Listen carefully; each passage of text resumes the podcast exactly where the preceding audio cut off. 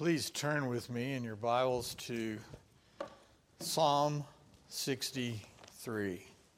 Psalm 63. We should be back in 1 Corinthians soon. Notice that wasn't an exactly specific promise.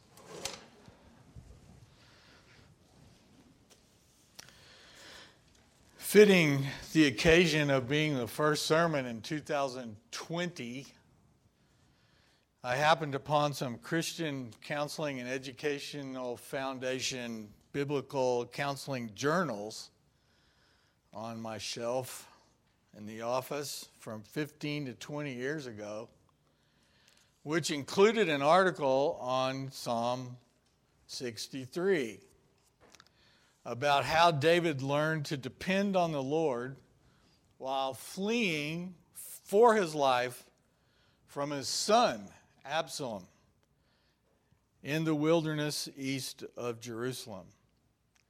And as I turned to this psalm, I realized it not only fits the occasion of the new year, but also really deals with exactly what each one of us needs to hear as we navigate through life. The author of the article, Jeff Newman, made the scene come alive as he applied the text to each phase of life that we all go through. This article was only a couple of pages in this little biblical counseling journal. I actually got to speak to Jeff. He called after one day this was uh, Friday, and he was so gracious and was excited that we were going to go through this psalm. In fact, he even said that he used this article in his studies to end up getting a, a doctorate at, at Westminster on this subject. And he wrote a book, which I had no idea. And its title dependence in the wilderness. And um, there are some left. I think there was one left on one of the big websites, but they're around. Um, the book was a little longer than the article, and the article was insightful and fabulous with a great outline, but um, with his heart being in biblical counseling, he was able to apply these things in ways that are not exactly normal sometimes, but probably should be. If you're able, would you please stand as I read Psalm 63 from the English Standard Version?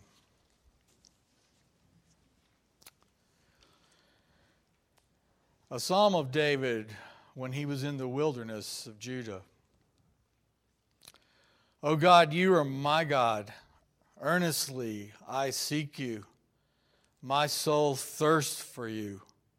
My flesh faints for you, as in a dry and weary land where there is no water. So I've looked upon you in the sanctuary, beholding your power and glory, because your steadfast love is better than life. My lips will praise you. So I will bless you as long as I live. In your name I will lift up my hands. My soul will be satisfied as with fat and rich food, and my mouth will praise you with joyful lips. When I remember you upon my bed and meditate on you in the watches of the night. For you have been my help, and in the shadow of your wings I will sing for joy. My soul clings to you. Your right hand upholds me. But those who seek to destroy my life shall go down into the depths of the earth. They shall be given over to the power of the sword. They shall be a portion for jackals. But the king shall rejoice in God. All who swear by him shall exult. For the mouths of liars will be stopped. This is the word of the Lord. Thanks be to God. You may be seated. I'd like someday to find out just how many of you have this psalm as one of the top five in your own personal lives, because it's up there. I just had the privilege of spending 12 wonderful days with most of my immediate family, which included driving 16 straight hours to California and then 16 hours back over two days. There is a time difference. Needless to say, the conversations that were covered in that time were a very wide spectrum of topics as we heard from the youngest to the oldest throughout the trip. And now, in the comments coming up about these age differences or the phases of life that are to follow, please understand that these are painted with very broad strokes. So the descriptions for several different categories can go over the boundaries and apply to everyone. But as a typical new year rolls around, somewhere in all the comments, laughter, conversations, and quotes of this great trip God blessed us with, the young let us know that a year takes forever to go by. And the old can't believe how fast the time flies. And that's why the young always seem to want to look forward and voice what a pain it is to remember anything more than 10 minutes ago. Everything that's important and exciting and hopeful seems to be where? Ahead of them. Us geezers don't have much of a problem looking back simply because we finally realize that most of our lives have already passed away. We're here, but it's going quick. So it's harder to look forward and face all the reality that we know may be coming. Instead, there's a real effort to remember and sort through the events of the past. So, you fellow older people, I won't disparage you by saying you're a geezer, but that's really true. Would you agree that sometime in the future, sometimes the future feels like seeing a convoy of 18 wheelers barreling towards you in your lane head on? Is that why we respond more and more just by wanting to get out of the way? and we know how to put on the brakes because what we see is a bombardment of details and technology and problems. And everybody we know, our age, going through different ones. So we start hitting the brakes hard and often. The young, meanwhile, are driving along and they don't want to look in the rearview mirror at all, which means they have a great desire to put as much distance as possible between them and the past.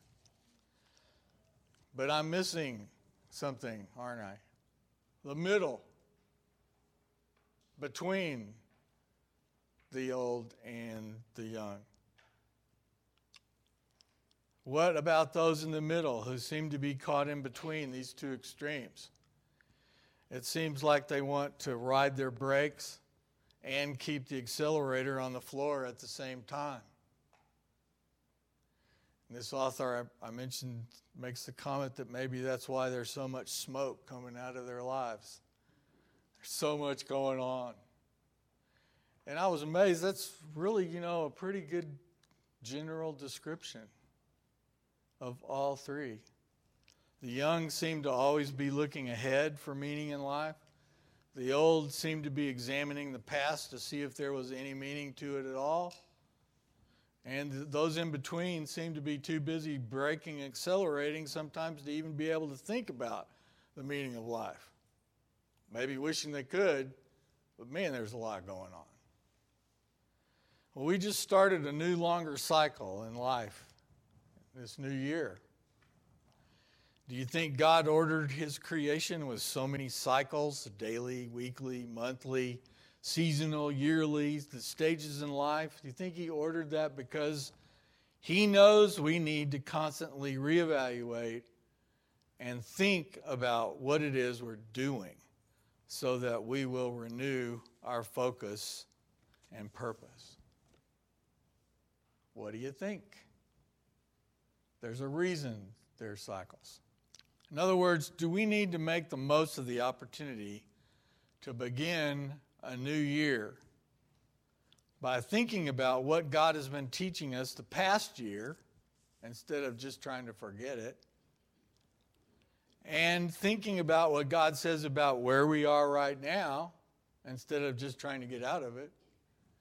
and thinking about what God says about our future, both immediately and farther off. We always need to keep learning how to look at and think about what happens in our life.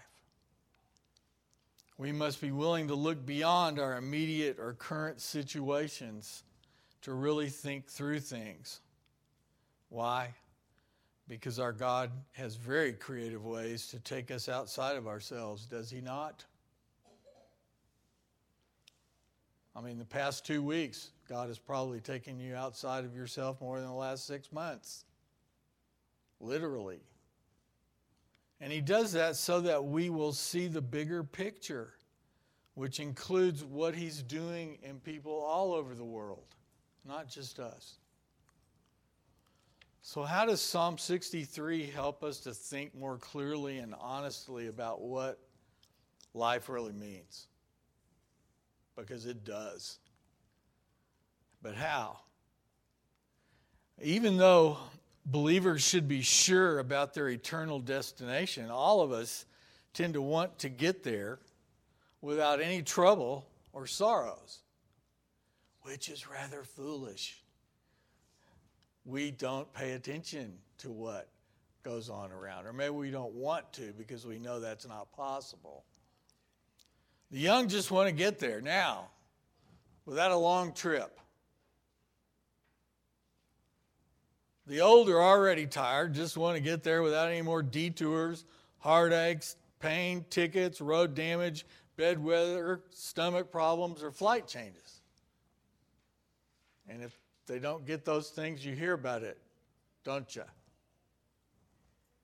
The in betweens just go and go and go, and sometime along the way, start wondering why in the world they decided to go and go and go and do all this in the first place.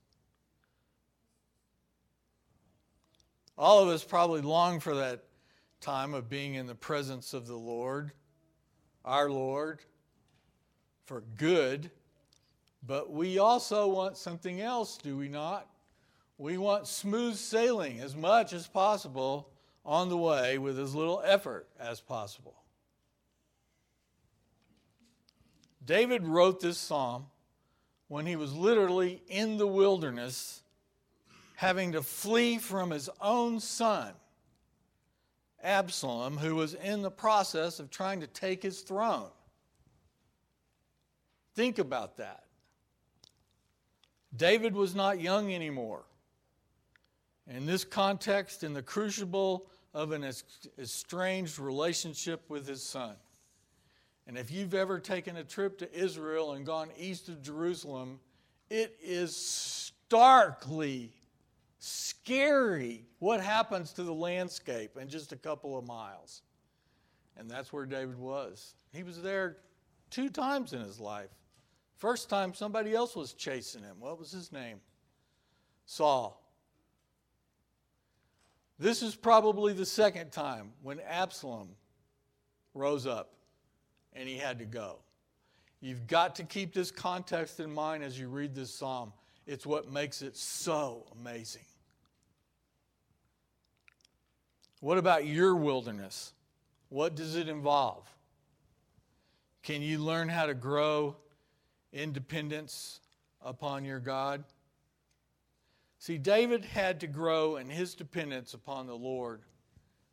That's what this psalm is all about growing in dependence upon the Lord. But there's a catch here, isn't there, because of the context? Growing in dependence upon the Lord as he traveled through the wilderness on his way to glory. So I just read it. You read it. What do you think?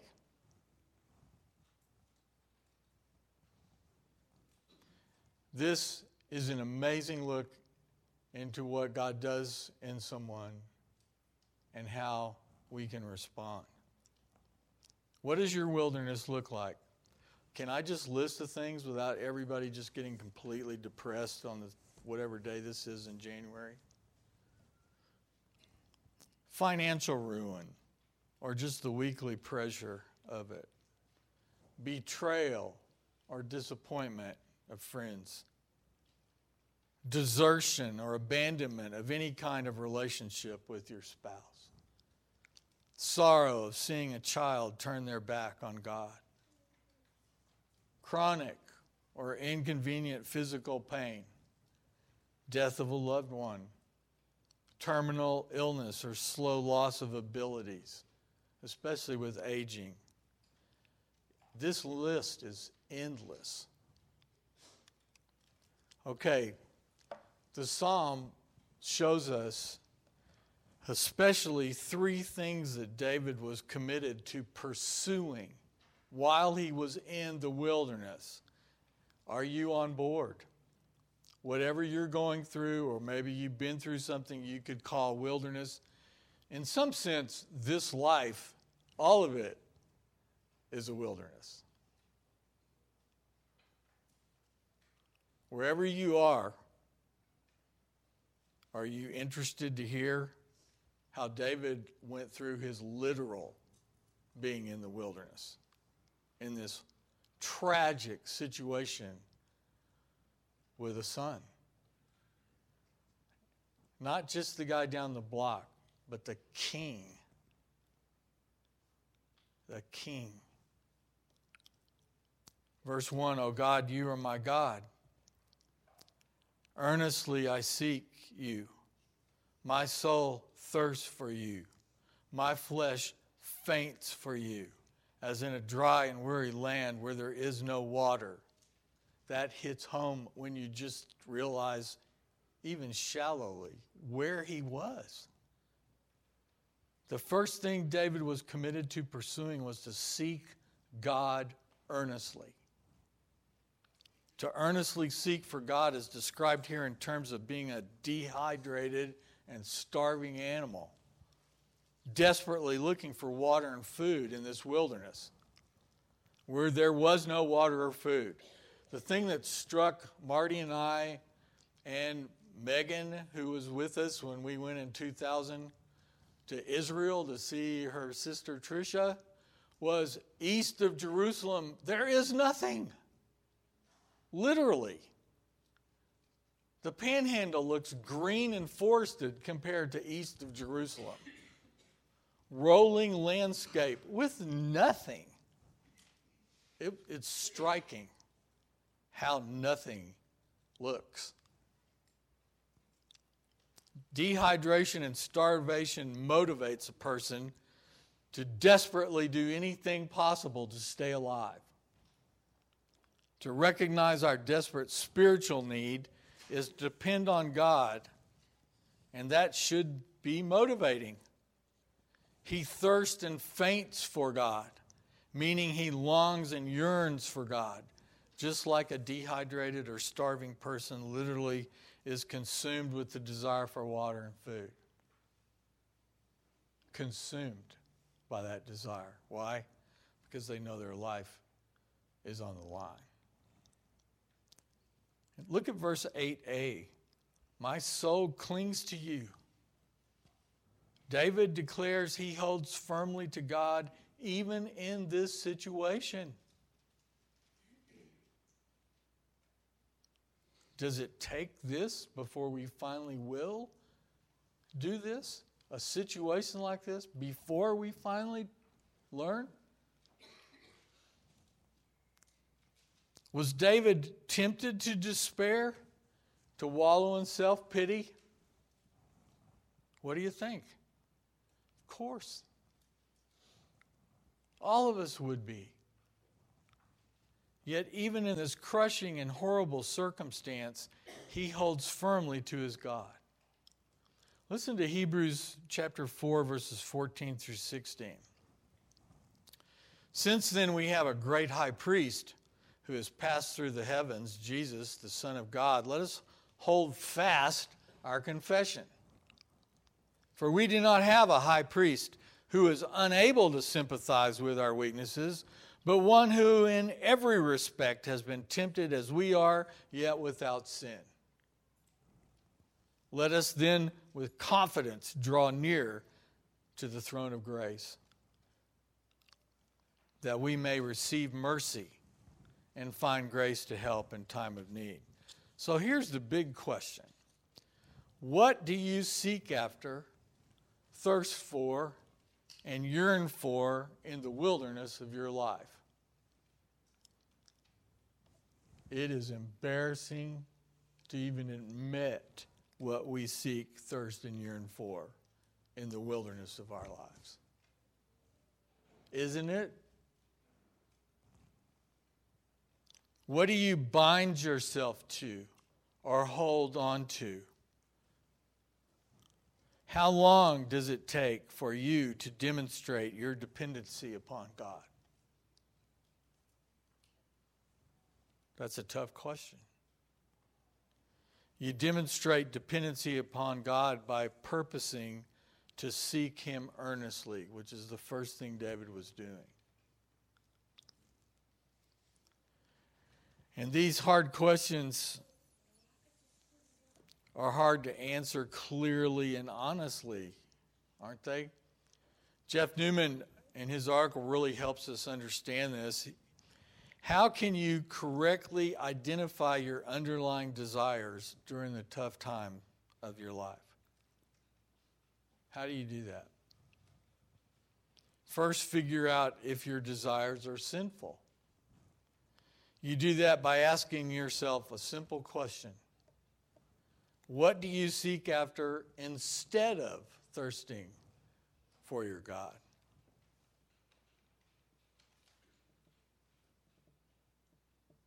need some help finding the perfect get rich quick scheme, sexual escapades or fantasies, escaping reality through alcohol or drugs, bullying or using people to get your way or what you want. That list could go on forever too, couldn't it? What we seek after instead of thirsting for God. And in those kind of situations, guess what happens? God reveals what those desires are. And all of us go through this. Maybe way too many times in our lives.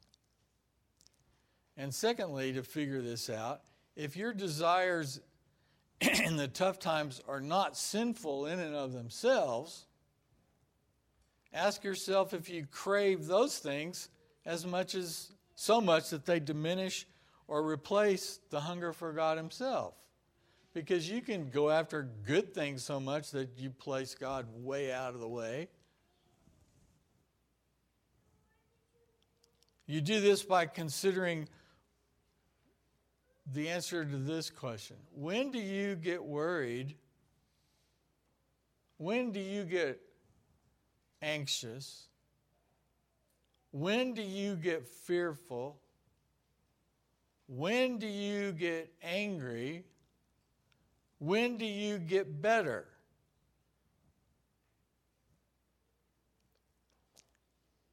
Most of us are going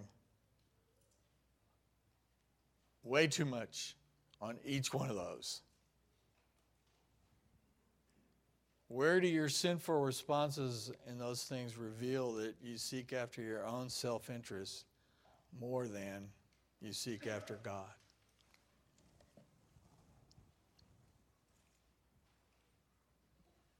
How many of us would just roll over out there east of Jerusalem, cursing God as we do it because we didn't get what we wanted?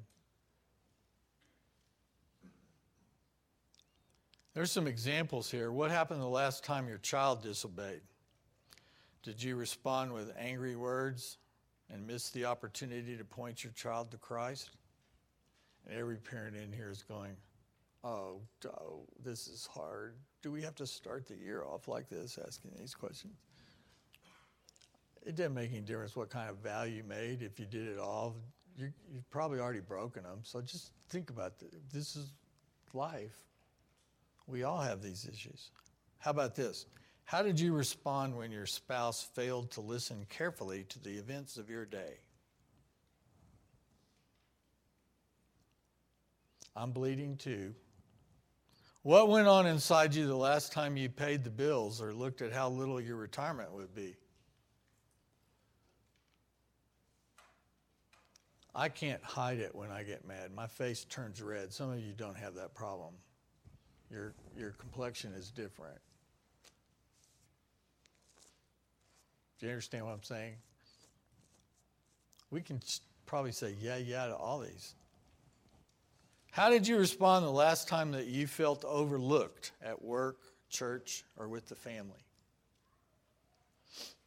Yeah, we know because we've all done it. Our responses in situations like these reveal the truth about what our desires really are.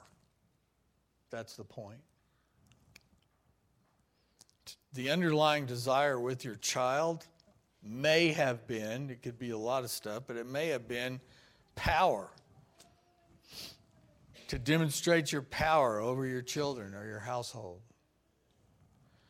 The underlying desire with your spouse's situation may have been your desire for love and peace. The underlying desire with your finances may have been for comfort or control, finally. The underlying desire with being overlooked may have been for respect and prominence, even. Do you see how those desires compete with or against our desire for God alone? It's a lifelong learning process, is it not? We demonstrate trust in God when we hunger and thirst for God above everything else. More than power, more than love, more than comfort, more than control. To seek God in the midst of our wilderness, whatever it may be, is what God uses to transform us into the image of His Son. And we call that sanctification. And God calls each and every one of us to it. So the first thing David was committed to pursuing was to seek God earnestly. It's a good word, isn't it? Earnestly. Not putting on a show, not faking it, not only in front of other people, earnestly. When you're alone, when you're with people, earnestly learning what that means. What was the second thing we see in this psalm? Second was to reflect on God continually. You can't fix your thoughts on who God is and what He's done if you don't desire Him above everything else. And we need to learn that over time in our walks.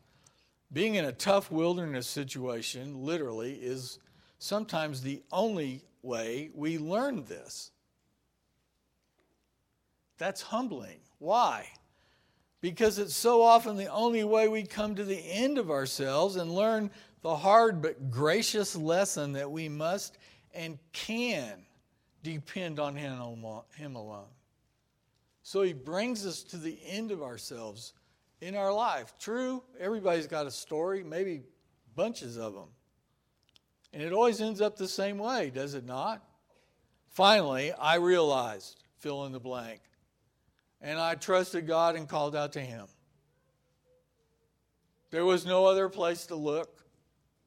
And I found Him faithful and sufficient. And it changed my priorities. And I fell in love with Him. That's the sweetest part. Look at what David says. Let me go through the verses and just point this out. In verse 1, the first part, Oh God, you are whose God? My God.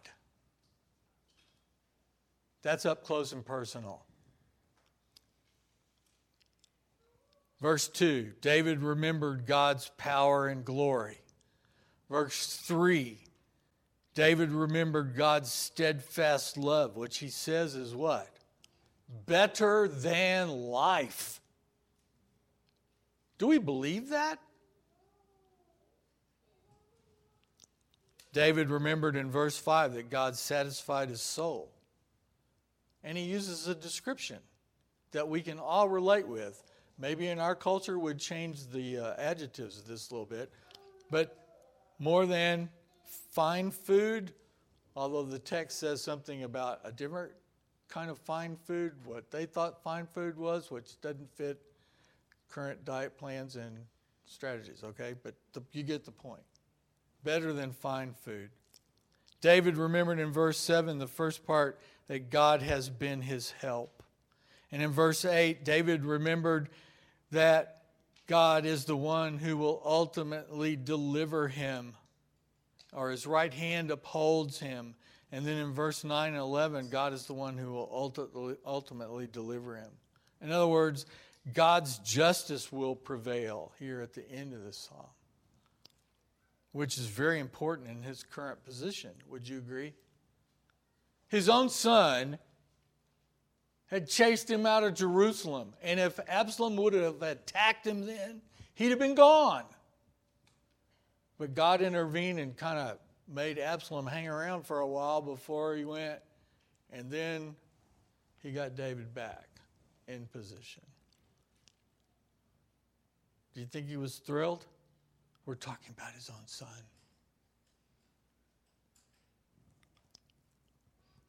So, what did David reflect on continually in his wilderness?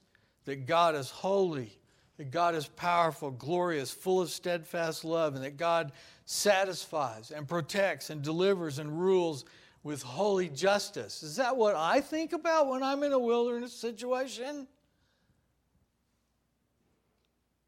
This doesn't come naturally, does it?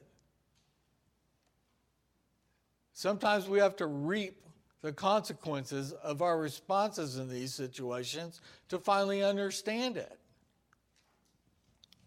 And nothing will do that more than anger, bitterness, and evil thoughts. So, can we also reflect on God like this in any tough time, wilderness we may be in? Is that possible, or do you think it's impossible? Yes, we can. This is the new year part. 2020 can be the year we learn how to walk with Christ through anything. Or maybe start, or maybe continue, or maybe get back to walking with Christ through anything. Through anything. Instead of operating in panic mode, just wanting to get out of every difficult circumstance, which is how most Americans are being raised now.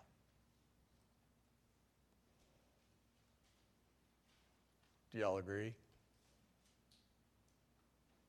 We think we're not, but we catch the disease as well. Remember, Christ went through his own wilderness as he lived and died on this earth. He understands. Again, Hebrews chapter 2 and chapter 4 For because he himself has suffered when tempted, he is able to help those who are being tempted. Do we want his help? In chapter 4, verse 15, for we do not have a high priest who is unable to sympathize with our weakness, but one who in every respect has been tempted as we are, yet without sin. That's who I want to go to. Who else can we go to that can say that? Nobody.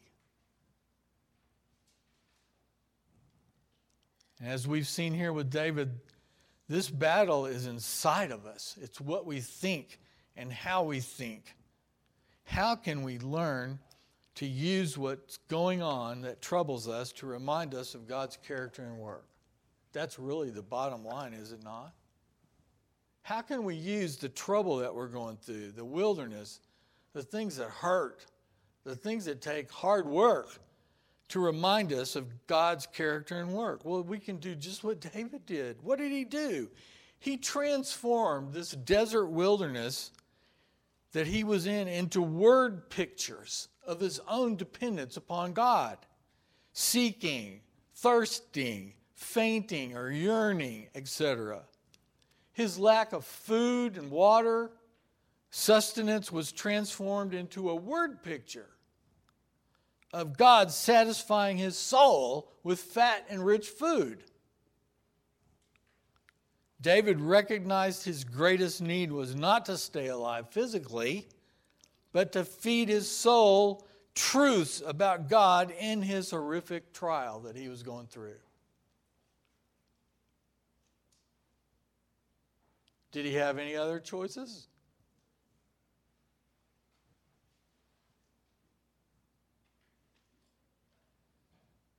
Suicide rates are alarmingly increasing all over our country. And there's a reason for that. David would have been prime candidate.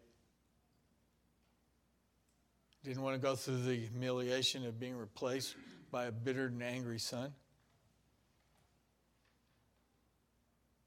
He opted for this. He chose to think about the truth about the God that he did believe in. You notice there's no word in here about Goliath.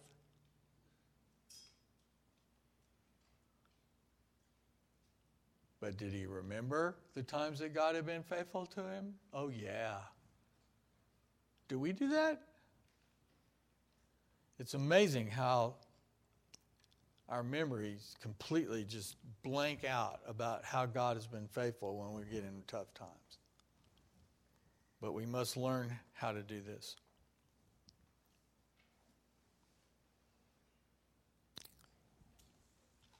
We'll recognize God's growing us and sanctifying us when we see tough wilderness times. And this sounds crazy, but this is the way God works if we see tough times as opportunities to learn more about His character, grace, His faithfulness and work. And we probably won't see that much if we're not looking for it. In other words, when we connect the dots of His promise to work in us to make us more like Christ, with every kind of circumstance in life that promises that presents an opportunity to depend on Him in these new ways, those tough times, our love for Him and His Word will grow. You'll see the connection. Because first, you've got a true view of your own sinfulness outside of trusting Him, and you'll realize that you're never going to get it all completely yourself.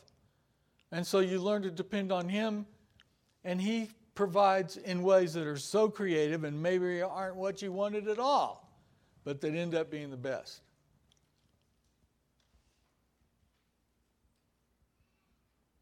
The best example of this in my life is you.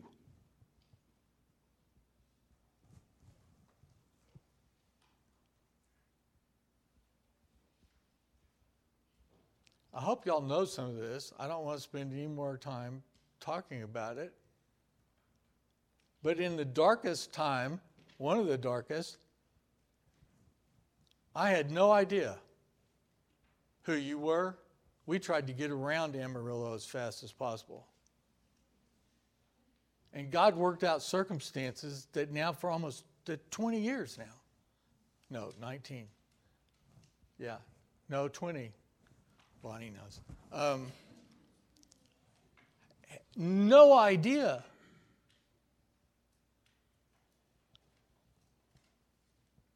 Of how a church that wants to love God can honor Him and care for one another.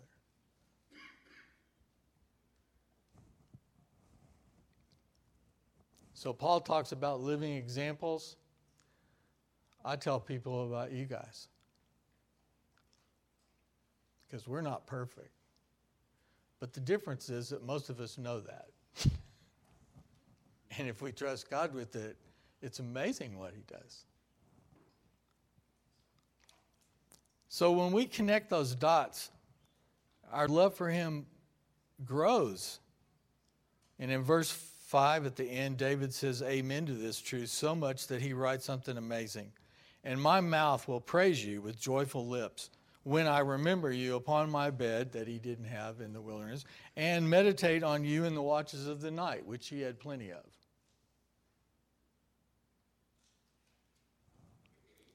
The first thing David did was commit to pursuing to seek God earnestly.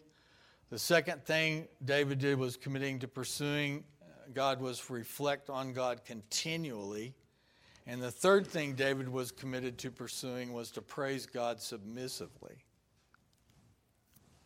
Verse 3, my lips will praise you. Verse 4, so I will bless you as long as I live. In your name I will lift up my hands. Verse 5, and my mouth will praise you with joyful lips. In verse 7, and in the shadow of your wings I will sing for joy. Verse 11, but the king shall rejoice in God.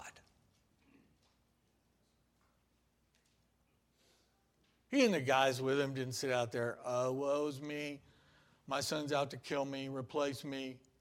How can we get him back? Can we get out of here? Look what he's doing. My lips will praise you. He's in the middle of this situation. So consider again the place and the situation was, that David was in. And the great temptation for him to give in to grumbling and complaining and getting down on himself and God. But David chose to seek God earnestly, to reflect on God continually, and to praise God submissively. What do we tend to talk about when we find ourselves in the wilderness? Oh, we can't even bring it up, hardly. Can we? If you're not sure, stop and listen to yourself and to others. What are the topics of conversations? Where is God in those conversations? Whose concerns become our primary focus? Ours or God's? There are several reasons why we're in the wilderness so much. Isn't there? Well, one is just because we live in a sinful world with other sinners, and there's a whole lot of suffering. Another one is because we ourselves are sinners. And in David's case, there was a lot of both. True? We know from the biblical account that David spoiled and favored Absalom and never really confronted or dealt with Absalom's sin as his father. David realized all this, his own failures as a father, but this realization did not keep him from depending on God in the wilderness. And every parent in here knows that the first thing that comes into our heads when we know we fail and do it continually is I can't, I can't help my kid grow up because I blew it. Is that true? David was not a great parent. You understand that? And yet here he is, getting older, and he's depending on God in the wilderness. His failings might have actually caused him to depend on God even more. Has that ever happened to us? Since he had so many times relied upon his own devices, which often brought more heartache and disaster. That's a hard lesson, and sometimes it takes us our whole lives to learn that. In other words, the more we realize our own sin and God's forgiveness, the more we trust and depend on Him. That sounds clicheist, but it is not. It is truth. Psalm 63 is an incredible gift of God to each one of us. Especially as we walk in our own tough wilderness, whatever it may be, whenever it may be. So, to the young, the old, the in between, wherever you are, since we trust in God in His Word for our eternal destiny, why don't we also learn in 2020 to better trust in God for the journey to that destination? For all of you who are in Sunday school, this seems like an appendix to today's session with Chance. Colossians 2 6 and 7. Therefore, as you receive Christ. So walk in Him, rooted and built up in Him and established in the faith, just as you were taught, abounding in thanksgiving. In Philippians 1 6, I am sure of this, that he who began a good work in you will bring it to completion at the day of Jesus Christ. And I can already hear all of our hearts going, When are we going to get there? Tomorrow, let's get there fast. We can trust Him with what He has, every one of you, all of us.